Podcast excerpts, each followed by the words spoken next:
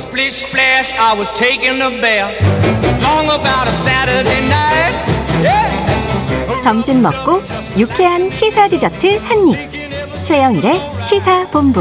Well, I stepped out the tub and put my feet on the floor. I wrapped the towel around me and I opened the door. And then a 네, 시사본부 매일 이 시간 청취자분들께 드리는 깜짝 간식 선물 오늘도 준비되어 있습니다. 편의점 상품권이겠죠. 자, 코너 들으시면서 문자로 의견 주시는 청취자분들에게 저희가 쏠 거고요. 짧은 문자 50원, 긴 문자 100원이 드는 샵 9730으로 의견 많이 많이 보내주시기 바랍니다. 이게 요즘에는 제가 볼 땐 제일 중요한 또 코너예요. 매주 목요일에 만나는 경제본부. KBS 보도본부의 서영민 기자 나와 계십니다. 어서 오세요. 안녕하세요. 야, 이게 지금 경제가 좀 걱정이에요. 너무 걱정이에요. 겨울이 다가오는데. 네. 그런데 오늘 주제도 좀 암울해요. 말씀해 주시죠.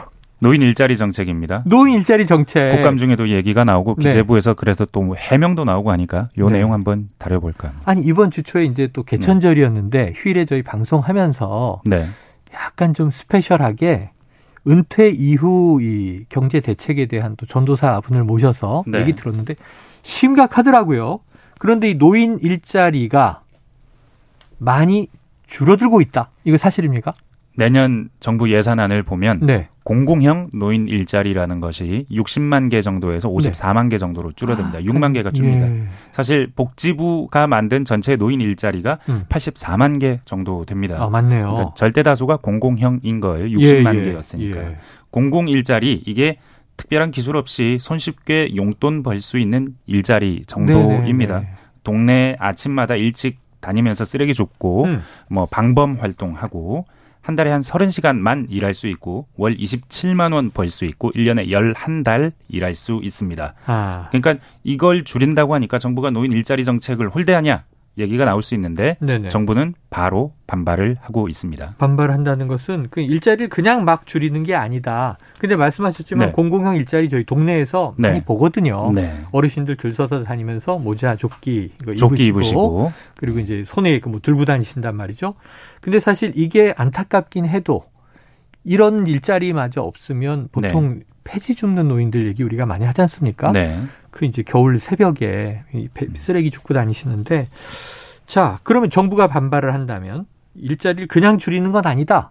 네. 어떤 또 대안이 있을까요? 더 좋은 일자리를 많이 만든다. 어허. 공공형 줄여도 민간 그리고 사회 서비스형 늘린다. 어. 이두 영역에서 한 3만 8천 개 정도 늘린다. 네네네. 이 일자리는 생산성이 더 높고 임금도 더 많이 주고 더 좋은 일자리다. 네. 동시에 정부가 쓰는 예산도 줄지 않는다. 음. 뭐 공공형이 줄고 그래서 전체적으로 준다고 하니까 예산도 주는 줄 알겠지만 음. 예산은 올해 1조 4,422억 원에서 56억 원이 더 증가한다 내년에. 아 예산은 조금 늘었는데 일자리는 줄었다. 네네. 그러면은 그러- 급여가 늘어나나요? 네. 여기 예산은 조금 느니까 그러니까 최저임금만큼 늘거나 일당이 좀 네. 늘거나 그런다는 얘기입니다. 아하. 그러니까 여기에 더해서 국감기관에 보도 자료 설명 자료가 하나 더 나왔는데 네네.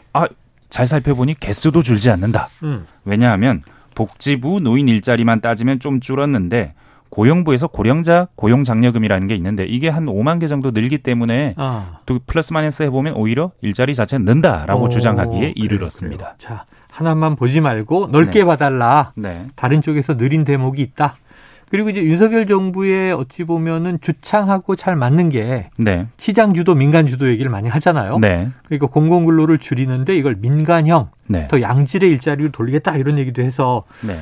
아이고 뭐 두 가지 다 일리가 있는데 문제는 어르신들에게 어떤 게 실효성이 있느냐가 관건일 텐데 맞습니다. 자 누구 말이 맞느냐 어떻게 봐야 하느냐 우리 서 기자님의 예리한 분석력으로 판단해 주시죠. 하나하나 좀 살펴보죠. 네. 마지막으로 정부가 얘기했던 국감기관에 얘기했던 오히려 는다라고 네. 말했던 부분 고용부의 일자리가 한 5만 개 는다. 네. 요거는 사실은 좀 빼고 가야 될 것 같습니다. 아 그래요? 이 고용장려금이라는 건 원래 고용하던 기업이 정년이 된 그 분의 어. 일자리를 1, 2년 늘리는 정년 합의를 노사 간에 하면 아. 여기에 지원해 주는 돈. 아 그래요, 그래요. 혹은 그 기간 지난 사람들 1, 2년 더 고용할 때 월 10만 원씩 더 지원해 주는 돈 요런 거거든요. 아, 네네. 그러니까 새로 일자리 만드는 게 아니고 그리고 이분들은 무엇보다도 60살 전후시겠죠. 고용을 살짝 1, 2년 더 늘린 그렇죠, 거니까. 그렇죠. 근데 법적으로 노인의 연령은 65살. 아 그러네.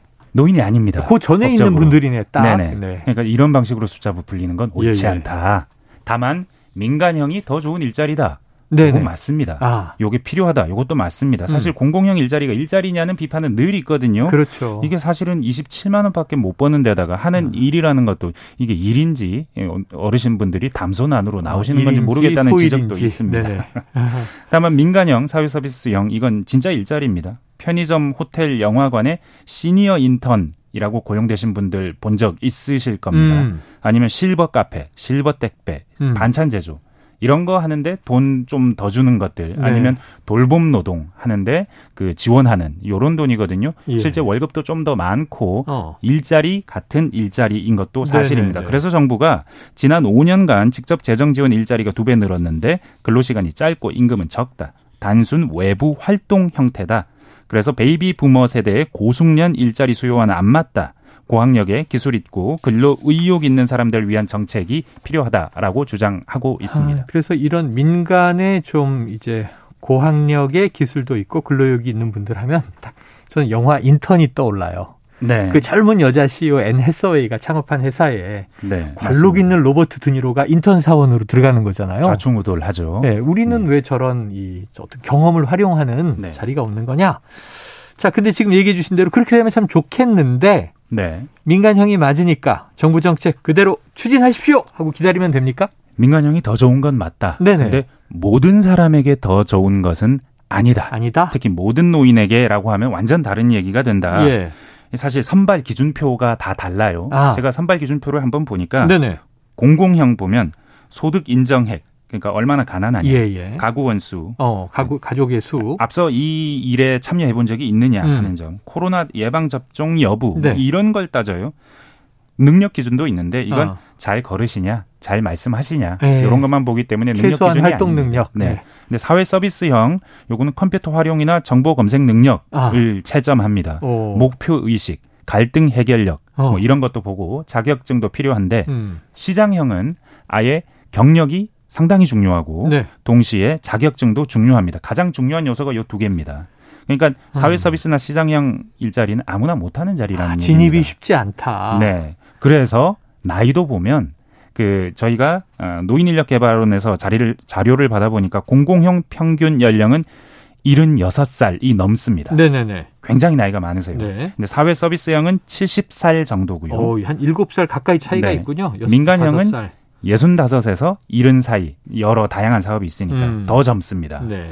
학력도 달라서 민간형, 사회 서비스형은 학력이 좀 더 높으시고 그리고 남녀 비율도 달라서 공공형은 여성, 혼자 사는 여성, 노인이 많으십니다. 어. 다시 말하면은 민간형 일자리, 일정 학력 자격증 보유한 비교적 젊은 노인에게는 더 나은 일자리. 그런데 70대 중반 넘은 저학력 노인에게는 넘볼 수 없는 자리. 그래서 이 70대 넘어가는 나이 많으신 분들에게는 오히려 줄만 서면 구할 수 있는 용돈밖에 안 돼도 공공형 일자리가 더 나은 일자리일 수 있습니다. 왜냐하면 뭐 묻지도 따지지도 않고 네. 가급적 다 고용이 될 수 있으니까요. 네. 이제 티오만 있으면. 그래서 지금 어유 이게 서 기자님 얘기를 듣다 보니까 이걸 굳이 비교할 게 아니구나. 다릅니다. 연령대가 다르니까 구조적으로 완전 다른 일자리. 제가 이제 정년 퇴직 상황이 된다면 처음에는 말씀하신 대로 시장형 일자리를 찾다가 네, 그다음에 사회 서비스형 일자리로 네. 넘어가서 네, 거기서부터 이제 70대 한 중후반 되면 이제 아유 모르겠다 월 30이라도 내가 받고 공공 일자리라도 들어가야 되겠네 이렇게 좀 생애 주기별로 이게 다른 거 아닌가요 각각? 맞습니다. 정확하게 그렇습니다. 그 OECD가 지적하는 사항 네. 제가 한 지난주인가 지지난주에 말씀드린 것 맞아요, 같은데 맞아요. 노인과 청년을 위한 나라가 아닌 것 같아요. 근데 아닌 것 한국은. 같아요. 네. 근데 정말로 그런 이, 그 얘기를 소환해 보면 정말 노인들의 빈곤율이 심각하고 특히 76세 넘어가는 딱 네. 요 공공형 일자리를 하시는 분들의 빈곤이 50%가 넘습니다. 빈곤율이. OECD 평균의 3배가 훨씬 넘어가요. 어. 네네네. OECD에서 이거 보고 한국은 도대체 잘 사는 나라가 왜 이래? 너무 이상해라고 맞아요. 했거든요. 그 정도로 심각합니다. 왜냐하면 이 고령층에서 노후 대비가 부족했기 때문에 네. 국민연금도 많이 안 넣고 가입률도 맞아요. 낮고 의료비 지출 높고 그래서 하는 건데 음. 근데 노인 빈곤율이 이 노인 일자리 사업 공공형 하면서 조금씩 낮아지는 게 보이기는 합니다. 음. 의미 있다는 거죠. 그런 측면에서. 있다. 자, 네. 그런데 그럼에도 불구하고 지난 월요일에 그 은퇴 이제 이야기를 들으면서 네. 선진국이라 함은 그래도 이제 100세 시대 바라보면서 네. 은퇴한 노인 인구의 한 7, 80%가 연금 생활을 기본으로 하고 네. 다른 이제 뭐 투잡, 쓰리잡을 할 수 있는데 일단 그게 안 되니까. 우리나라는 연금 네. 생활자가 연금으로 노후를 대비할 뿐 20, 30%도 안 된다고요.